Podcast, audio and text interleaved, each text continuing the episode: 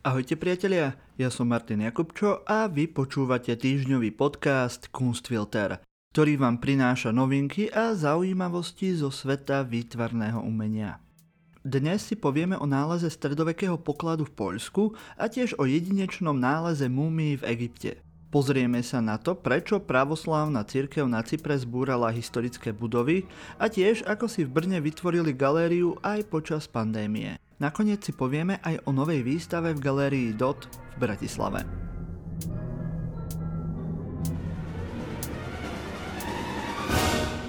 Ešte predtým, ako začneme, radi by sme vás upozornili na zaujímavú udalosť pod hlavičkou Goetheho inštitútu na Slovensku. Pri príležitosti z tého výročia narodenia významného postmoderného umelca Jozefa Boysa sa uskutoční séria diskusí a prednášok. Bližšie informácie nájdete na stránke GTH inštitútu. Odkaz na stránku nájdete aj v popise tohto podcastu. Na kukuričnom poli blízko dedín Kluškov našli archeológovia stredoveký poklad, ktorý je podľa odborníkov starý až 900 rokov. Poklad obsahoval asi 6500 strieborných mincí, 4 zlaté prstene a ignoty striebra. Predmety našiel archeológ Adam Kenžerský, z Poľskej akadémie vied spolu s miestnymi hasičmi a kňazom a za pomoci detektoru kovov. Kenžersky sa rozhodol preskúmať túto lokalitu, keďže sa tu v roku 1935 našiel jeden z najväčších mincových pokladov v histórii poľskej archeológie. Pri prieskume sa mu podarilo len 30 cm pod zemou nájsť keramickú nádobu, v ktorej našiel celý poklad. Je to teda už druhý nález na tomto mieste.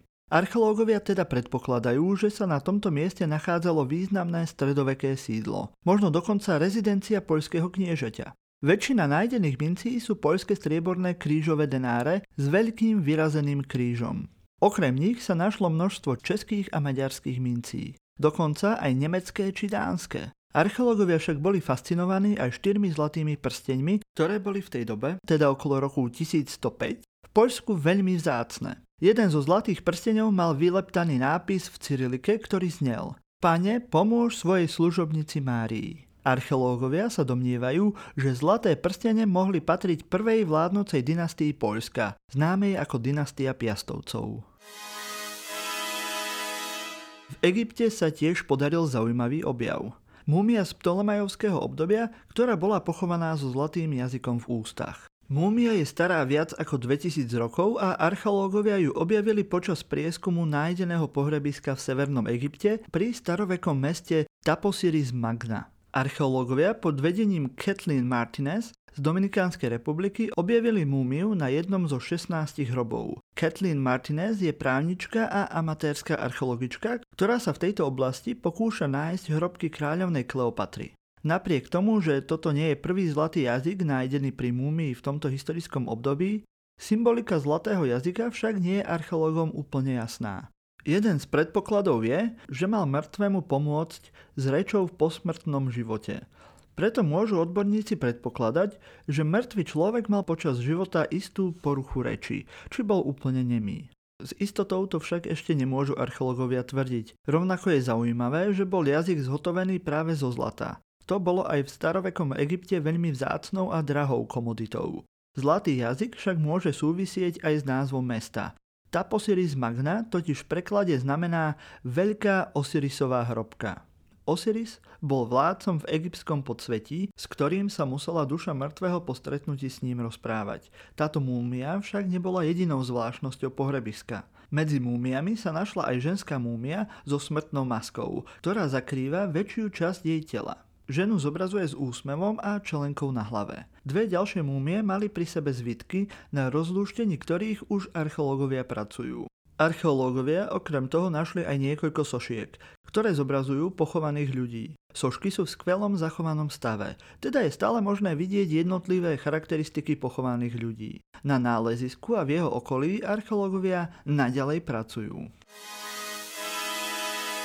V Nikózii, v hlavnom meste Cypru, stavia vplyvná pravoslávna cirkev novú katedrálu. Minulý týždeň v jej okolí však nelegálne zdemolovali 4 historické budovy z 30. rokov 20. storočia. Katedrálu pritom budujú v historickom centre hlavného mesta. Ministerstvo vnútra sa vyjadrilo, že bolo hlboko znepokojené svojvoľným a nezákonným búraním zachovaných budov. Vo vyjadrení uvádzajú, že síce sú pozemky vo vlastníctve pravoslavnej cirkvi, demolácia týchto domov porušila zákony na ochranu kultúrneho dedičstva. Cyperská pravoslavná cirkev má na ostrove značný vplyv aj politickú moc ale jej rozhodnutie zbúrať budovy vyvolalo verejné protesty proti arcibiskupovi Chrysostomosovi II. Starosta Nikolzie Konstantinos Jorkadis útorok pre štátny rozhlas uviedol, že demolácie sú nezákonné a uskutočnili sa bez predchádzajúceho povolenia vydaného samozprávou. Tiež uviedol, že mesto bude požadovať obnovu budovu. Cyperská technická komora, poradný orgán pre technické a stavebné normy uviedla, že cirkev nemá príslušné licencie na zbúranie budov a obvinila ju z porušenia podmienok svojho stavebného povolenia pre novú katedrálu. Uviedla tiež, že cirkev má zmluvnú povinnosť udržiavať a obnovovať okolité budovy.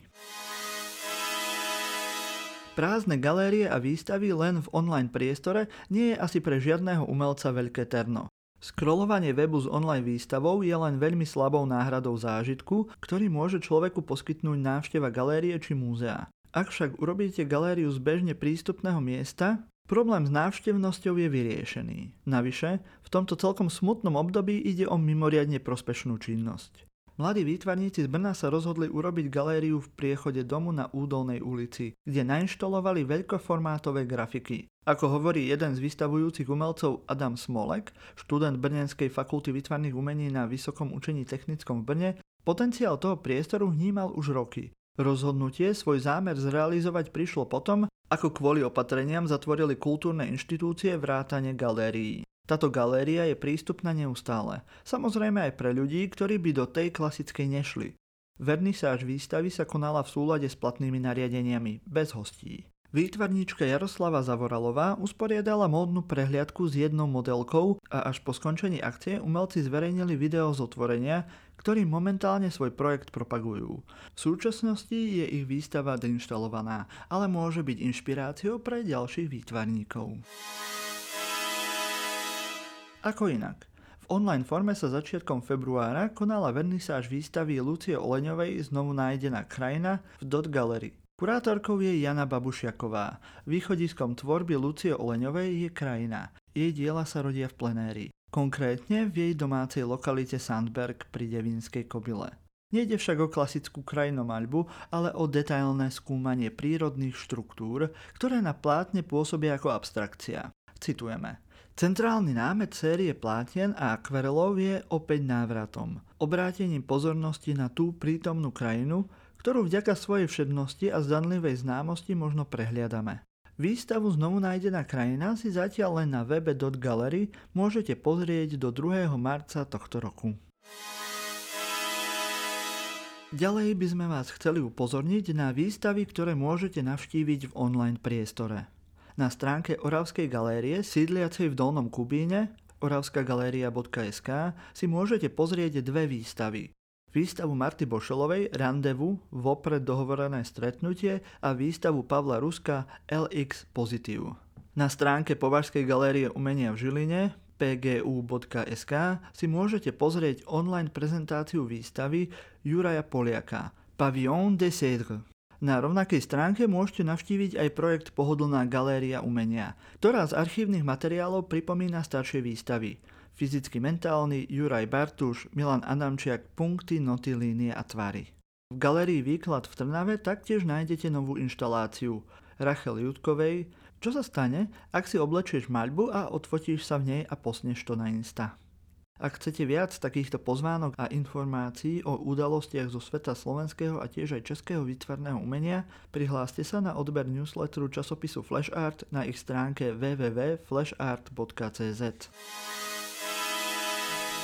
Pokiaľ ste tak ešte neurobili, môžete si vypočuť taktiež aj niektorú z častí archívu Politikástu Silný výber, ktorý môžete počúvať rovnako ako tento podcast Kunstfilter na ktorejkoľvek vašej obľúbenej podcastovej aplikácii. Budeme radi, ak nám zanecháte hodnotenie na Apple podcastoch alebo budete sledovať náš Instagram, prípadne ak si dáte do sledovania Facebookovú stránku Silný výber.